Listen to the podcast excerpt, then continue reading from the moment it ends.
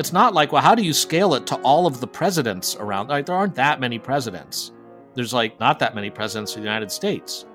And therefore, there's just not the question of, well, gosh, we just, he tweets so much. How could we possibly keep on top of it? They can. And at that point, we confront the question of all right, now that they have the power to shape it, is it safer to ask them to, according to some higher principle, or safer to say, no, no, you shouldn't touch it at all because you might get it wrong, it leads to wrong incentives, or whatever it is. I'm Quinta Jurecic, and this is the Lawfare Podcast, January 14th, 2021. Yesterday, January 13th, the House of Representatives impeached President Trump a second time for encouraging the violent riot in the Capitol building on January 6th. And yet, the impeachment is probably less of a crushing blow to the president than something else that's happened in recent days the loss of his Twitter account. After a few very eventful weeks, our Arbiters of Truth series on disinformation is back. Evelyn Douek and I spoke with Jonathan Zittrain, the George Bemis Professor of International Law at Harvard Law School, about the decision by Twitter, Facebook, and a whole host of other platforms to ban the president in the wake of the Capitol riot. There have been a lot of hot takes about the bans against Trump in recent days, so we thought we'd take a step back and situate what's happening within the broader story of internet governance. And Jonathan is the perfect person to do that with. We talked about how to understand the bans in the context of the internet's history, how platforms make these decisions, and, of course, Section 230 of the Communications Decency Act. It's the Lawfare Podcast, January 14th. Jonathan Zittrain on the Great Deplatforming. JZ, thank you so much for joining us. Hello, hello. So let's set the scene a little bit. We are talking in the wake of the great deplatforming. So, after the deadly riots at the Capitol last week, President Trump has faced a swift and brutal reckoning online. So, we've got uh, Snapchat, Twitch, Shopify, email providers, payment processors, a bunch of other platforms that have all cut ties with the president or his campaign. And after years of resisting calls to do so, both Facebook and Twitter have also suspended Trump's account this is an awesome exercise of power by these private corporations. I mean, awesome in the neutral sense, as in like great, and uh, again, in the neutral sense, a very large exercise of power, cutting off the sitting president of the United States from his most direct line to his constituents in the world. It's a move that I think was probably unimaginable one year ago, let alone five. So, as someone that has been working in this area and watching it all play out since the early days of the web, what was your first reaction to this Friday night massacre? Massacre of platform bans? Well, uh, my first reaction was relief as a citizen. So I I want to just put some priors up first. But of course, I'm not here to speak as a citizen, but as somebody who's been, I guess, researching some of this stuff over the years. And in that sense, my reaction was life comes at you fast, both for the president, given the way that the companies tend to flock together and are ultimately implicitly, if not explicitly, giving one another cover to do it and not feel too targeted politically or in the public eye for doing it. But there's also life comes at you fast for me in the sense of I'm among those who have been over the years skeptical of platform centralization, that it is a good thing, either technically or normatively thinking that we want a multiplicity of ways to speak, ways to be heard, ways to have stuff sorted. And now what we're seeing, as you're pointing out, is something made effective and possible because of the concentration for the respective platforms, the aggregation of users that they represent. And I think, especially if one's reaction as a citizen is relief, then that really needs to be tested against a background sense of wouldn't the world be great if there weren't a handful of unelected corporate gatekeepers that shaped speech? So I think my question then is, you know, what is the right answer here? Like, is it correct in your view for these platforms to have taken action to boot Trump off. And and we'll discuss later in the show the fact that some of these providers are very differently situated than others, right? Like an email provider is very different than Twitter. We can argue endlessly about the sort of the ins and outs of what rules bound this decision or didn't bind it. At the end of the day, though, is it all just going to come down to, as you say, relief? No, I, I think we really do want to be able to pull it apart analytically. I think maybe two things in play here are first, this is an era in which the impact of the use of the platforms appears to be widely thought to be high, that it kind of matters to the unfolding of events in the physical world whether the president is allowed to be on Twitter, that it matters. And I think while there still might have been a fight about deplatforming somebody five years ago, 10 years ago, it might not have been thought to really have an impact on the course of human events in the way that it does now. Now, maybe that's not as true with Shopify, although you know money flows are also important. But that that makes the stakes feel pretty high in a way that maybe they didn't as much societally before for a given action by the platforms. And the second thing is there is Kant's semi famous question in talking about ethics, where he wrote that ought implies can. If you say that somebody should do something, it's got to be the case that they're able to do it. Otherwise, how are you demanding that they do something they're unable to do? So, all right, that kind of makes sense from an ethical perspective. There's the reverse of it now, which is coming into focus, which is when does can imply ought?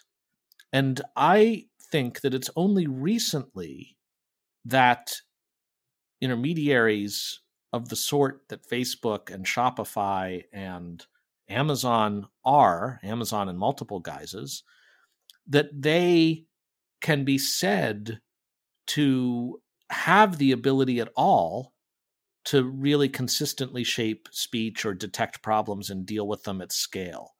And I know we might get around to talking about CDA 230, which is a provision about when intermediaries are or aren't responsible for what their users do.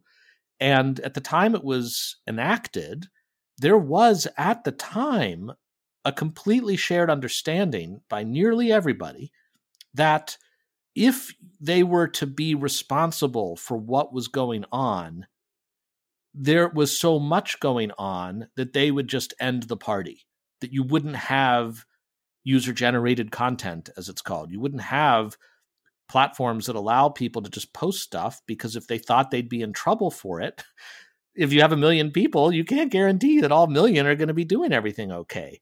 And that was part of the basis of providing legal immunities of the sort that CDA 230 does. But in the public discourse, then, there's just been a kind of pause in thinking about the responsibilities of these intermediaries for years. And now, I think, in large part thanks to AI, there is an ability to shape and detect stuff at scale, for better or worse. And at that point, you ask the reverse of Kant's question when does can imply ought? And for the president, it's not like, well, how do you scale it to all of the presidents around? Like, there aren't that many presidents. There's like not that many presidents of the United States. And therefore, there's just not the question of, well, gosh, we just, he tweets so much. How could we possibly keep on top of it? They can. And at that point, we confront the question of, all right, now that they have the power to shape it, is it safer to ask them to? according to some higher principle, or safer to say, no, no, you shouldn't touch it at all because you might get it wrong. It leads to wrong incentives or whatever it is.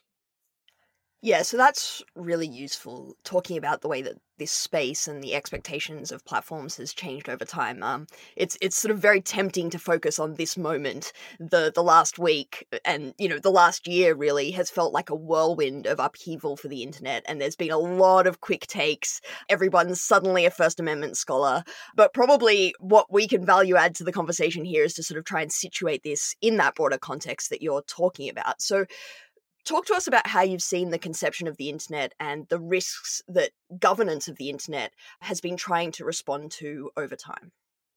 I see two phases with a bonus third. They are rights, public health, and now what I call legitimacy or process. And the rights really era around thinking about internet responsibilities of any intermediary, it began with the basis of the internet's got great promise to let people communicate with one another, whether singly or in small groups or in broadcast mode, in a way that casts off the shackles that physics, in part, had imposed prior to the internet. There weren't, there wasn't enough television bandwidth for everybody to have their own station. And once it's limited, it makes sense to try to like figure out who should have a license and who shouldn't. It's even okay for the government to try to decide that.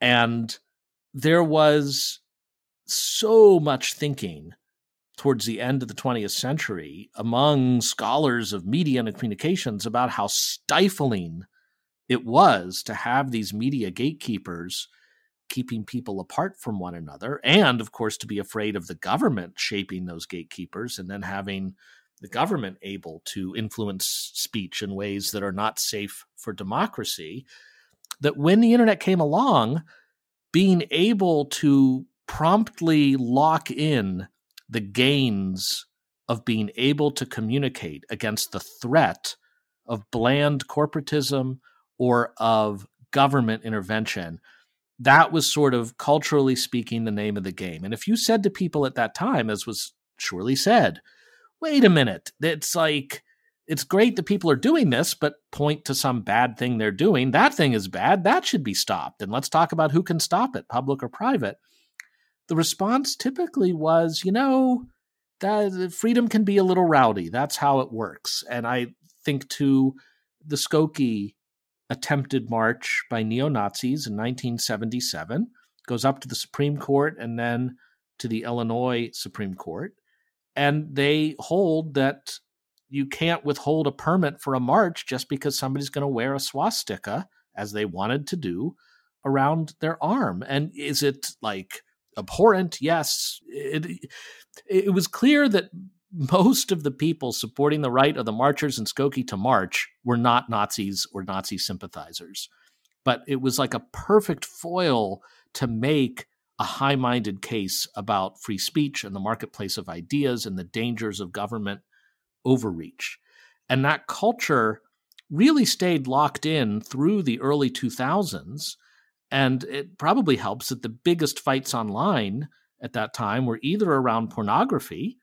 Uh, and in particular, I don't mean so much obscene materials that nobody has a right to see under the First Amendment. I mean so called indecent materials that the court had found adults have a constitutional right to see and share and produce, but that it was okay to keep kids away from. And that gave rise to the CDA. The CDA wasn't about Provision 230, that was kind of a, a bell tied onto the back of it in bulk.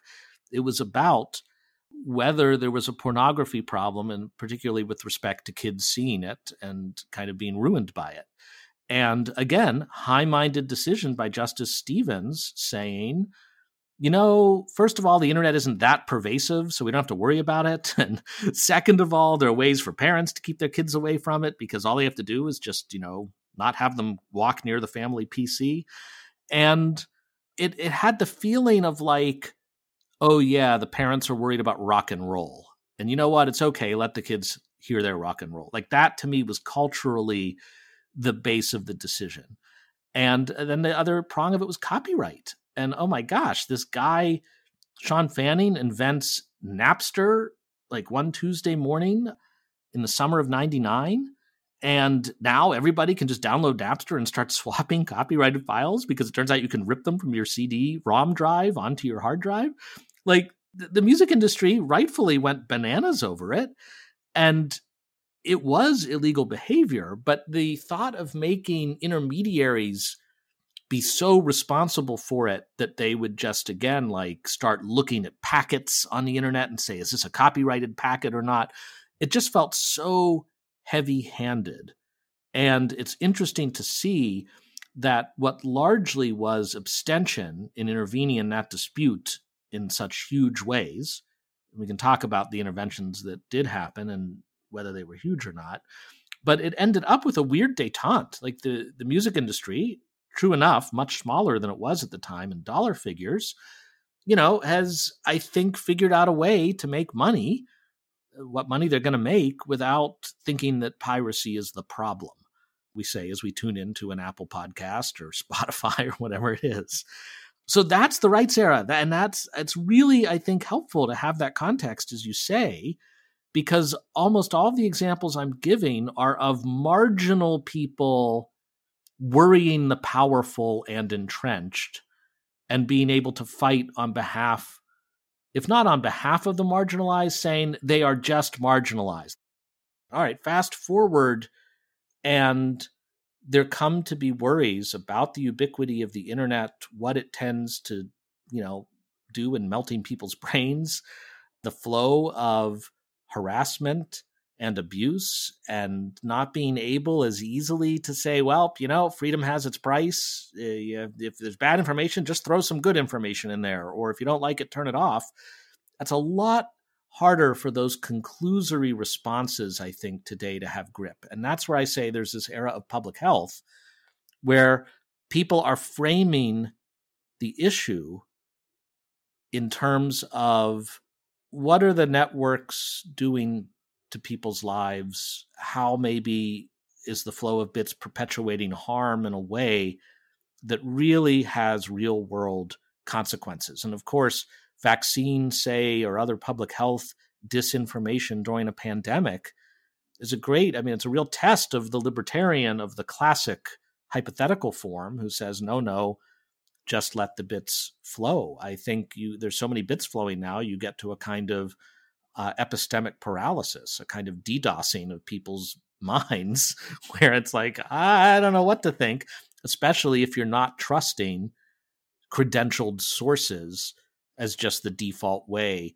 of sorting one from another. And also note that this is no longer a the little person against the big boring corporation thing. It's everybody's roles are much more mixed up today so that you don't have the satisfaction when you're defending saying President Trump should not be deplatformed, you are not defending the little guy. There's just descriptively, it is not the uh, the president of the United States has a platform in the White House briefing room, he can go out and speak and get more attention, and those words will be relayed around the world more than anyone else's in the world. So this is not you're shutting down the little guy. It's got to be a different story that's being told if you want to prevent that deplatforming. And the fact that now there's a whole public health framework and values around that that are extremely attractive values that are just a totally different language than the language of rights, which is also, to be clear, a really attractive language with important values,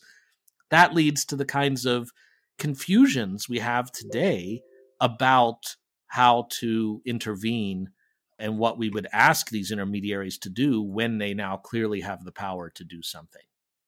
And you'd mentioned earlier that there was a, a bonus era. Can you talk us through that?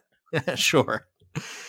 So I'm all in favor of a philosophical Manhattan project where we just subsidize a bunch of philosophers to work with others and figure out the right balance between public health and rights or some new conceptual framework that just produces the substantively right answer about you know when to deplatform somebody uh, or when to take down or put a damper on the spread of certain information and accentuate others.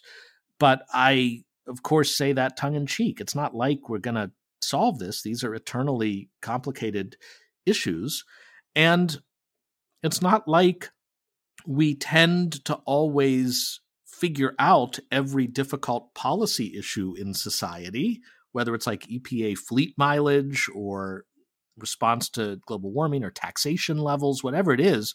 It's not like society has to come to some philosophical agreement on it and then it magically happens. We have a totally kind of, or nearly totally content free process that, in good times and levels of trust in a process and the people who operate it, you would say, Well, I think the right policy answer here is whatever a majority of people vote for. And then I support their vote. And I, maybe if I looked at it myself, I would come to a different conclusion. But a reason you have representative government is that we don't expect every citizen to be completely up on everything. We we find people to whom we delegate it, and we do that through voting. So the question is: Is there some way that we could evolve a process that was of the right level of gravity to the kind of problem you're trying to solve? and that won't always generate the answer that you think is the right answer in a given speech question, but that kind of has the right range of power to exercise.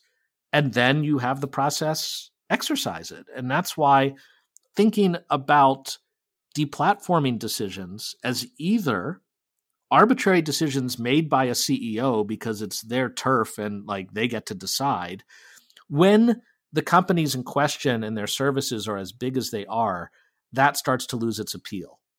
I think there really is a gravity to the decisions that like Facebook or Twitter make, which are the sorts of things that say have Evelyn suggesting that the new Facebook oversight board should be taking up the question of the deplatforming of Donald Trump on Facebook. And then, Mark, we'll see if you really meant to charter an oversight board that's independent and to which you have agreed you will be bound when they come back and say either bring him back or say keep him off.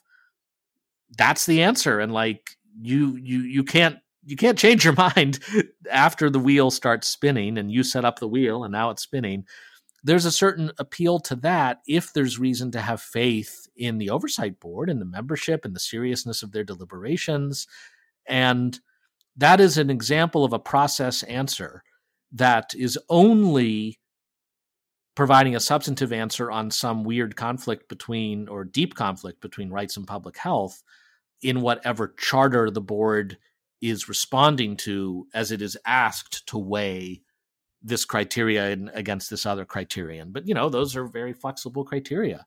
So they, they're going to be clearly bringing their own points of view to that decision. And I think for a company like Facebook of its size and for a decision then of this impact, I like the idea of having some entity that is not having to blend in all of Facebook's other incentives as a company gosh, I might be in front of this person. They're going to regulate me. Like to at least not have those be operative incentives.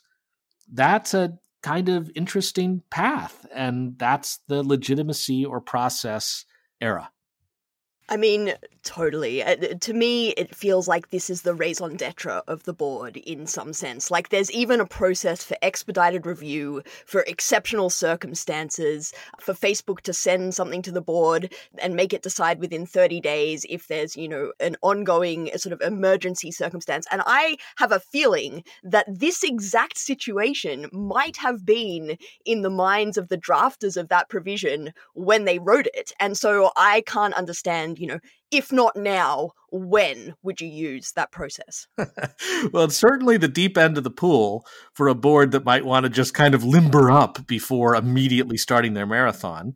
I, uh, look, I take that argument. I just feel like that's a little bit paternalistic of Facebook. Like, it, it shouldn't be up to Facebook to decide whether the board can handle it and send it over. And if it really believes in this project and this experiment, which it's, you know, lobbying in Europe and telling the, the regulators there, look, we've got this great board, we're handling content moderation so well. Well, then, you know, put your money where your mouth is in, in the most sort of high profile and controversial content moderation decision to date, is, is my view. I think that's that's fair. I mean, as I believe you've pointed out, it'll be interesting if the way the mechanics, and again, so much of this is is transmuting substantive disputes into now process answers or maybe process disputes. How do you feel if the panel of the board of 40 some people that is drawn to hear this turns out to not have any Americans on it? And you've got like a Bolivian, a Brit, and, you know, somebody else uh, hearing it. Now, maybe that's like the beauty of the thing, and you know, th- these are the folks who are going to decide. And I, I'm intrigued to see what happens. The other question with that board in particular will be how much are they designed to oh yeah we're just the umpire calling balls and strikes we're handed the criteria as i said before and all we're now doing is just trying to really treat the criteria as engraved diktat from a higher authority and then apply it to this or you know everybody's clearly winging it at this point uh, how much power do we have to try to articulate under very broad principles of balancing free expression and public harm you know what's the right way to capture a rationale for whatever decision we're going to say facebook needs to take here not limited to some specific text about you know rules about incitement or something I have to say, you're given your description of, you know, uh, a, a, Bolivian and a Brit and who knows who else on a Facebook oversight panel, considering the Trump's account suspension. There's there's a kind of poetic justice to that, given the extent to which the Trump administration has been, you know, tromping around, causing fires all over the globe. Right? There's may, maybe that is the system working after all. And it, I mean, it would be really interesting. I mean, talk about like all of the insularity we expect of public officials to prevent undue domestic or foreign influence. It'll be really interesting to be like, wow, there's like three people in the world now who will be empowered to decide the president's account's fate. What kind of unsolicited phone calls and mail will they be getting? Yeah, and I just say further to Quinta's point, it's not even President Trump around the world. It's these platforms around the world in every other country at this very moment are still making exactly the same kinds of decisions about what speech is and isn't allowed in their in their public sphere, and you know allowing um, political leaders who oversee you know incitement to violence and things around the globe. I'm sorry if I don't you know shed a tear for you Americans having to have uh, some other countries weigh in on this particular decision, or people from other countries having to weigh in. Uh huh. Now, there's still like the larger question of the background architectures. It's very easy to just start taking for granted that, like, all right, the way that this particular universe shook out, there's Facebook and Twitter, and in the American context, you're now covering a huge swath of eyeballs that aren't looking so much elsewhere. They really are just focused on those two services. So, what should those services be doing? One kind of both lesson and classic maneuver when we saw earlier in the rights era attempts to confine the flow of bits and speech for one reason or another, whether it's for pornography or for copyright purposes or something else, has been the sort of technical observation that because the underlying internet and the devices that connect to it are so malleable and themselves not centrally controlled, anybody can write code that, if it becomes popular, can reshape the overall ecosystem, which just isn't true about networks of roads or broadcast television or you know, any of the metaphors or predecessors to the internet so much. And sure enough, I mean, whatever you thought about how important a problem copyright infringement was in 2002, it was eminently predictable that a second order effect of taking down Napster, and it was taken down by law, would be Napigator, which was different Napster servers. And then you would tune your Napster client to a different Napigator somewhere on the internet and trade files with other people who use the same one. And then after Napigator was Gnutella. And after Gnutella was BitTorrent. And it meant that the amount of intrusion that would be required by a regulator to prevent the activity in question was going to have to be larger and larger until ultimately it would be intrusion on the generativity of the entire code ecosystem itself. And I made that argument myself. I believed it then. I believe it now. It's just interesting to still ask it's true that if you take antibiotics and distribute them widely, you might end up with then a mutation that is resistant to the antibiotics it's not a reason against antibiotics as a general matter. It's maybe a reason against using them foolishly or for, you know, when there's a less restrictive alternative available, use that.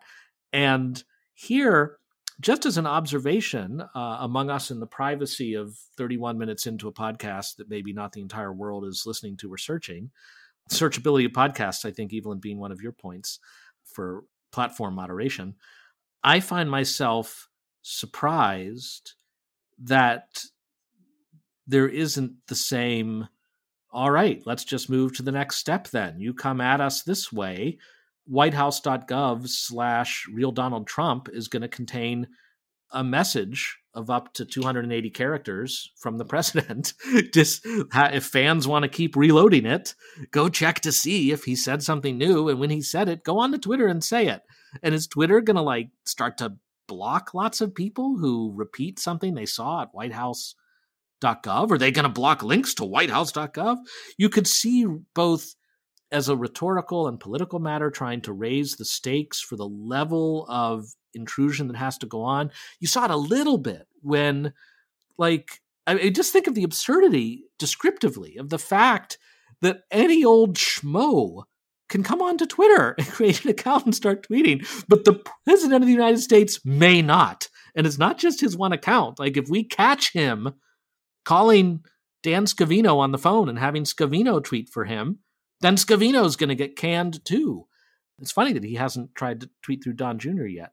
So it makes me wonder if that's a shoe that just hasn't dropped but will, or if that whole metaphor of drug resistance, technologically speaking, really only makes sense in the configuration of a lot of kind of roguish small folk evading the man copyright configuration kind of thing where it's the president of the united states it's kind of demeaning to the president to like have to put on some weird disguise or do some jerry-rigged thing to tweet it's like maybe you won't see that but when you start to now talk about moving down the stack and we say that all right now Parler is just going to get taken off of aws by aws or maybe we're going to ask ISPs to look for this, that, or the other thing. And we can talk about the stack if you like.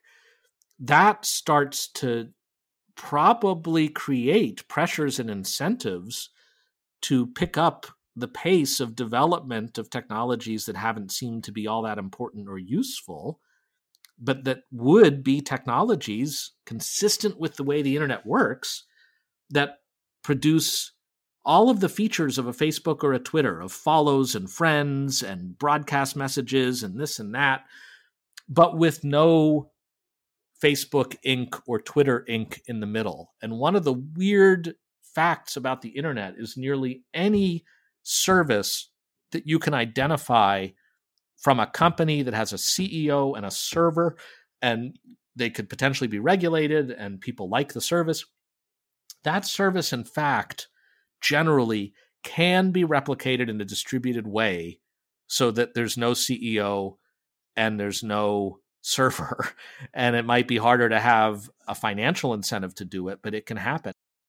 That's fascinating. And not the least because as you were describing, you know, whitehouse.gov refresh every minute and there's a new, you know, 280 character missive that hasn't happened right i mean i i'll confess i was one of the people who was both slightly uncomfortable with the idea of Twitter just booting Trump off the platform and thought at the same time, he's the president. You know, he has the bully pulpit, he has the White House press office, he's the most powerful man in the world, he can talk anywhere. And yet, it's taken, I think, until we're recording this on Tuesday, January 12th, I think until today, for him to speak in public after his Twitter ban, which maybe speaks to how important Twitter is to him psychologically. maybe I would argue just speaks to the sheer, you know, laziness of the White House and the the unwillingness to try to create those sort of clever technical workarounds. Um, I mean, do you think that this is a situation where in the same way that you know if we'd had a more competent authoritarian we might be in real trouble not not that we're not already but the the reason we haven't seen this so far is just that you know Trump has this very peculiar combination of both delighting and inciting violence and laziness. And if we have someone who is like Trump but not lazy, we'll see the sort of proliferation you're describing? I think we could. In fact, I, I dare say we will, because if there's any trend over the past, say, three to four years, as by my reckoning, we are well into the ascendant public health era. The rights language, the rights habits are still there, and in some ways are still compelling. But the go to thing these days among people thinking about this is much more this public health kind of thing. Then we are seeing more and more a kind of one way ratchet of can implies ought. And you just rolled out a whole system, Facebook, that really lets you slice and dice and segment users and know all about them so that you can advertise just the right, you know, toaster or usurious loan if you're not going to ban payday loans, which they have different policies about, to just the right interested recipient. Well, wait, why aren't you using that system to find out where the hate speech is, where neo Nazis are? And it's as much as I think any of us in a rights classic sense might find ourselves completely supportive of the Supreme Court's plural decisions in the Skokie case having to do with the exercise of governmental power. I find few takers who believe that the right floor for Facebook or Twitter would be exactly and only what the First Amendment prohibits. I think, for one thing, that category of pornography that is indecent but not obscene, so it's not illegal for adults to see, every single major platform does not allow that kind of pornography in it. And they even purport to apply their terms of service in private groups and private messaging. It's not clear on Facebook that you are technically permitted to send hate speech consensually to one other person about a third party, presumably, on Messenger without technically violating the terms of service. And if they have an AI at some point capable of dispassionately monitoring, as it does for copyrighted links to files right now, there may be pressure then to say, yeah, you know, go take your private conversation somewhere else. Or guess what? We've just re architected Facebook so that you have completely encrypted Messenger, and now we can't look at it. Great, score for privacy, and then go ahead and scheme away with whatever you were doing. I mean, who should, how much should any sense of societal public health be assessed and imposed, if it is to be, on those architects is a renewed question. And my answer, certainly 10 years ago, five years ago, was an absolute don't go down that path. Let people build the tools they want to build. You do not want governments telling people what their technology mandates are. The few times we've had them, say, uh, to attempt to control copyright, have been a disaster. But that's a thing that has to be rethought and refought for each new generation's technologies and problems. So I think your discussion before about sort of hate speech in, in messenger and, and one-to-one communication gets to something really important here which is that we often talk about these debates content moderation writ large as if the entire internet is the same every platform is the same every part of every platform is the same um, and should have the same rules. But that's not necessarily the case and this aspect of it has gotten a little bit of airtime this past week in the conversation about going into the stack and doing content moderation in the stack, which we've mentioned a couple of times in this conversation already. That has manifested in the various Apple App Store and Google Play Store not allowing Parler access to its uh, services anymore, and then Amazon Web Services also cutting Parler off. And I'm just curious for your thoughts on that what do you see as the difference between doing content moderation at, at that layer of the internet as opposed to something like Twitter and Facebook making various decisions about content moderation? Yeah, good question. So we throw around a word like stack. Let's just real quickly kind of say what we mean by that.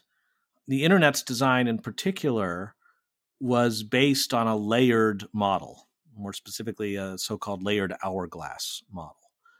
And it was meant at first not as a philosophical thing so much for ethical purposes or regulatory purposes, but just for technical purposes. If you're building a distributed system that isn't designed to have like one company run it and then anybody that wants to somehow be part of it cuts a business deal with that company. If you're trying to just like build something that invites others to contribute, you want to make it as easy as possible for them to do that.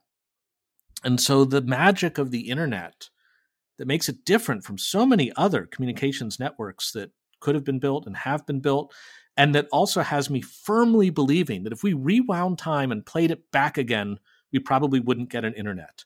It is not an inevitable discovery like E equals MC squared that this kind of layered model I'm describing, where it's meant to make it so that somebody could be in the business of shoving fiber optic cable into physical ground, a truck roll, down and up streets in front of houses and say, all I'm doing is providing conduit. Somebody else is going to figure out why that is useful and it's going to carry internet. Great. I'm just a truck person. And then there's a layer that says, all right, I'm going to provide signals through wires. And my job is just to modulate signals in certain ways. And it's going to be everybody else's problem to say what those modulated signals will mean. And this is now us going up the stack. Uh, you get to a protocol layer. That's sort of the middle of the hourglass, where that's really what the internet is. It's a set, pretty small and not rapidly changing set of understandings about what a particular construction of data will be. This is called a packet. This is how a packet routes. This is how you prioritize them if you do at all, and you usually don't, et cetera, et cetera. And if you are in the business of routing packets, you're an internet services uh, internet service provider, an ISP, you don't need to know what the packets are. You don't need to know anything like that. You don't need to know even what kind of wires they went over before they got to you or where they'll be going after you deliver them to the destination of the subscriber. Like just route the packets. And this division of labor is really cool because you could figure out how to route packets faster without needing to optimize it for every particular application there can be. And it's why I think of the internet, it's so obvious, but also so striking. It has no main menu, it has no toll free number to call to fix, quote, the internet. There's just various purveyors of internet, like ISPs, that maybe you call, but they aren't the internet. They're just part of it. And as you go up the stack, then on top of the ISP level and the routing of packets, are different applications running on computers or on phones. And those applications might in turn be developed by and contain services operated by particular companies. That's where you start to get to a Facebook or a Twitter or something like that. And then you have the, the content layer of what the actual meaning is of the messages that are getting sent on Facebook. And the thought, the instinct would be the higher up you are in the stack, the less uh, worry about excess, about getting it wrong, that there is about intervention by whoever happens to be controlling things. Under the theory that if you don't like Facebook, go use Parler. Like that's the whole thing. Whereas if somebody cuts off your packets, you can't get anything. So intervening lower in the stack is an issue. And if Parler can't find a host anywhere, then that is a more drastic intervention than Parler itself allowing some communications and not under this crude theory. And it would also say that maybe we have an ethical instinct, getting back to the question of when does can imply ought, that says when you're higher up in the stack and you're more telling people what your service is about, that's when can implies ought for hosting, that's an interesting kind of tricky end of thing. The, the Amazon is basically offering processors on which stuff runs, and they are in a position to know maybe what's running on it. And then the question is, is it should we hold them responsible for everything going on? And it surely can't be a stand in the shoes kind of thing. Just because the local PTA hosts a site on Amazon doesn't mean Amazon has a view about the issues at the PTA And I think it's a healthy thing that we wouldn't attribute that to Amazon, just like we should not attribute to Amazon and a conscious choice of selling everything available on Amazon for sale. But at some point now, especially when they're the only game in town, it has high enough stakes that you're both tempted to intervene if you think there's a terrible problem like counterfeit goods or harmful goods, unsafe goods on Amazon. Yeah, make them responsible. They're making money off of every sale. Why shouldn't they like take some responsibility? And it makes if they do decide to ditch something, it's it's a lot harder to find an alternative venue. And that's where we then start to revert maybe to process. Let some external process help make these tough decisions that are of a public health variety around should Amazon allow X or Y on its marketplace. In the United States, at least, this debate tends to coalesce around CDA 230, and I've I've seen Republican members of Congress yell about 230 in the hours and days since President Trump's account has been removed and various other accounts and services have come down. So, just for listeners who are blessedly unaware, Section 230 uh, is the law that provides platforms with immunity for content that their users post online and gives them this power to engage in content moderation without risking immunity. It seems like repealing Section 230 is actually one of maybe the only things that Trump and Biden agreed on during the campaign. And now that the Democrats control both or are about to control both the House and the Senate, I think it's really a, a big question what the future of this statute looks like. So, do you think that reform of CDA 230 is a good idea? What what should we be looking for out of it, or should we just be yelling, "Oh God, please don't touch that"? Huh. Well, I think the way to cut through some of the confusion around it is to make sure to ask anybody who's bellowing anything about 230 say forget 230 for a second. Tell me what the problem is you are trying to solve. And the amazing thing is because of the way 230 came about and has been understood you can fit nearly any problem that somebody thinks they're having into, well, that's why we need to get rid of 230, even if the problem they think they're having is opposite to the problem that somebody else who wants to repeal 230 is having, which is why you need to ask them what problem they're solving for.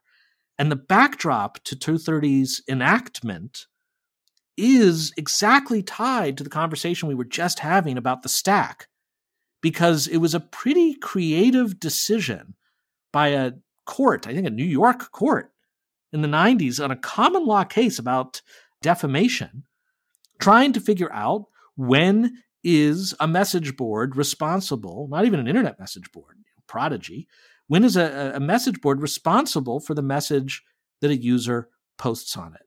And their answer was kind of about the stack. It said if the service that the message board is providing is kind of just like an ISP for ideas. It's like ideas go in one end and out the other, and they're not really moderating the flows so much. Then they're not that responsible. They're kind of like a bookstore.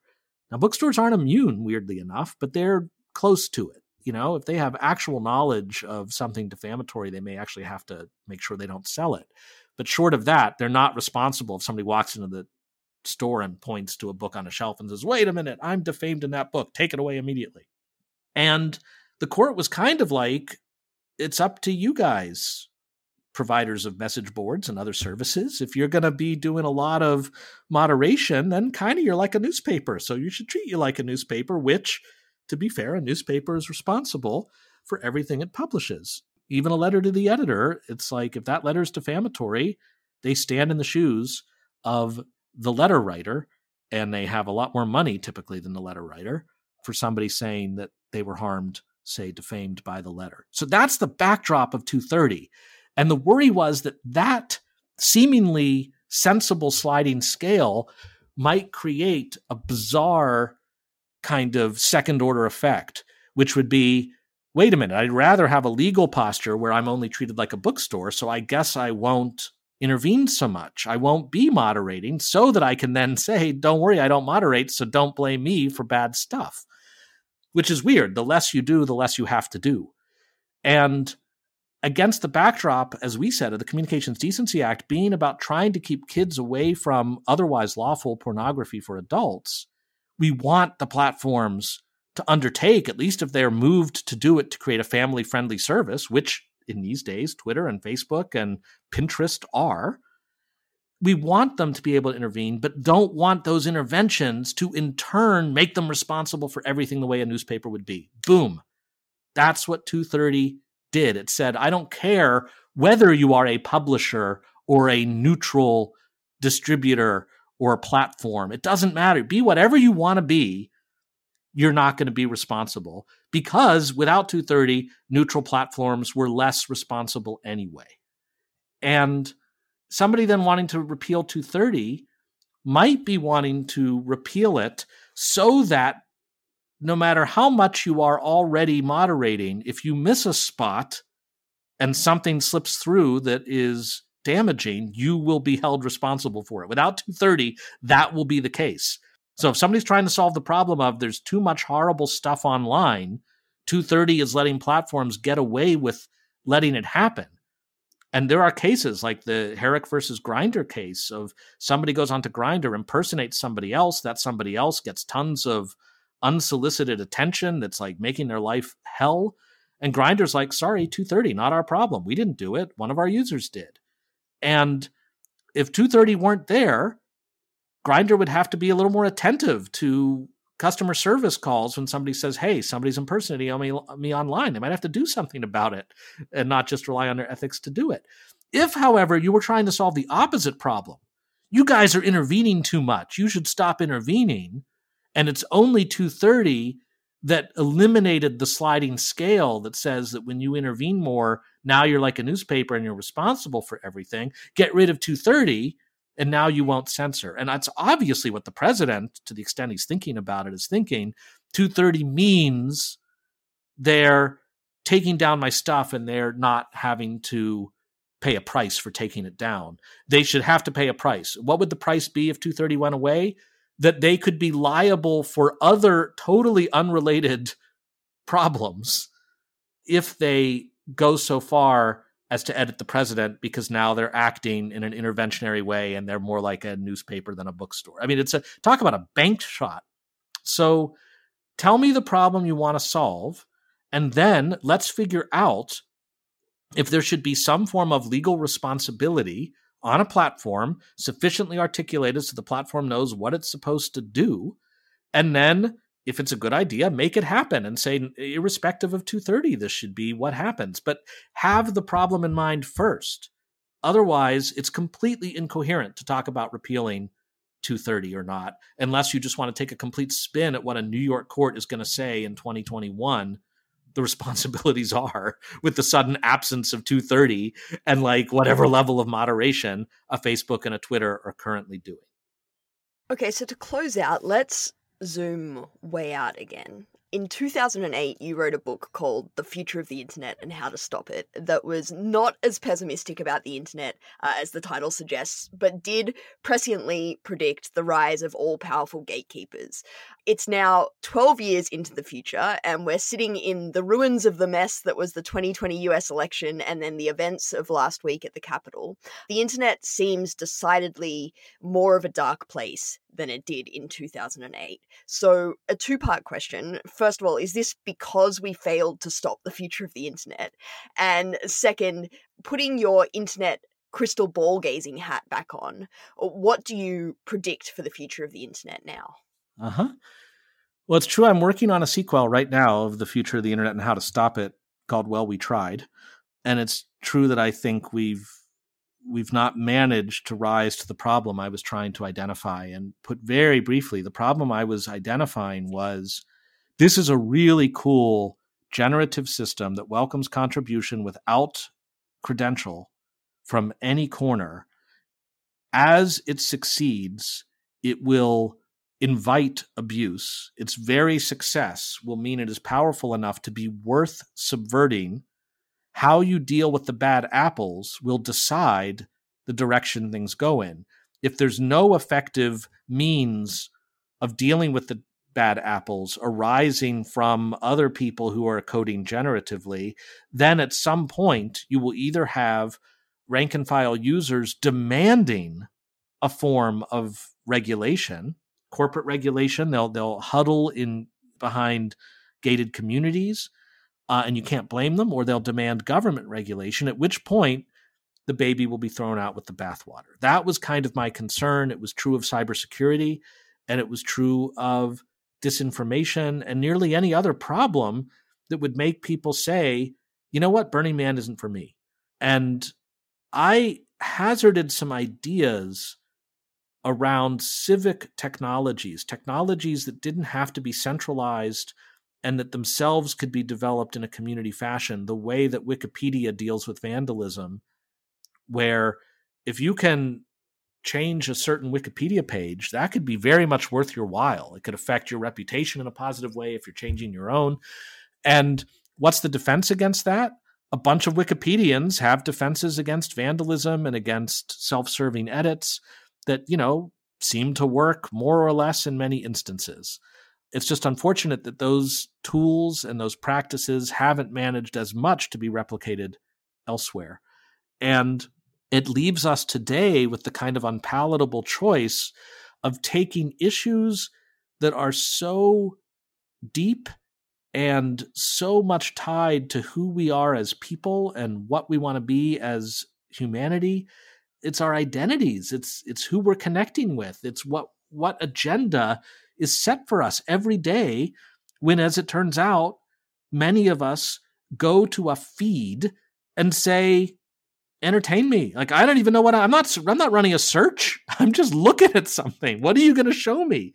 That is a huge conveyance of power from you to somebody else, and I would love to see ways in which first all the eggs aren't in one basket. I still very much believe in a world of multiple sources of information, which can make it harder to corral disinformation because there's not just one place you go to take it down.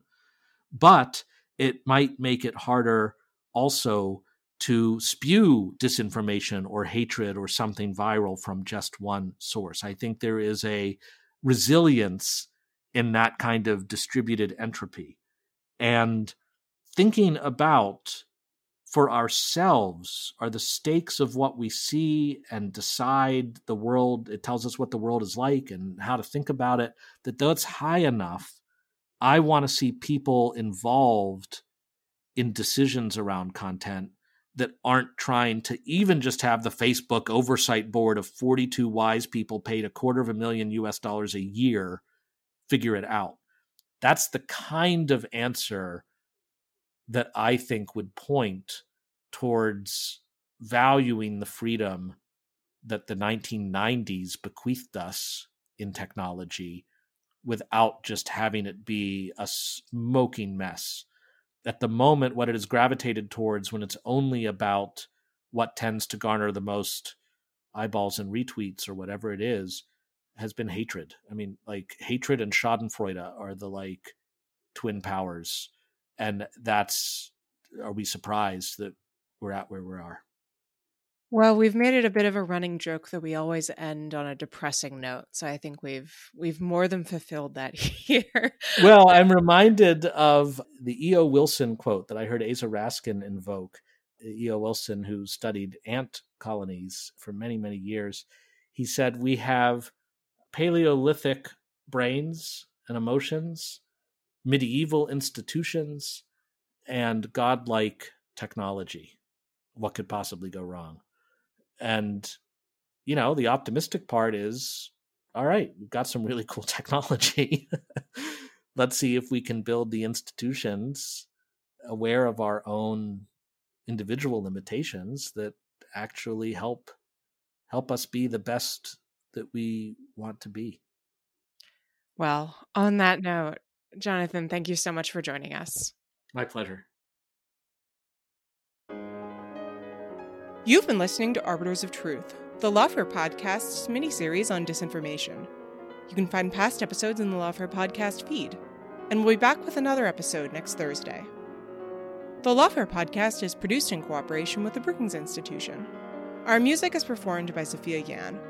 Our audio engineer is Zachary Frank, and our producer is Jen Patja Howell. Please rate and review the Lawfare podcast in whatever app you use, and thanks for listening.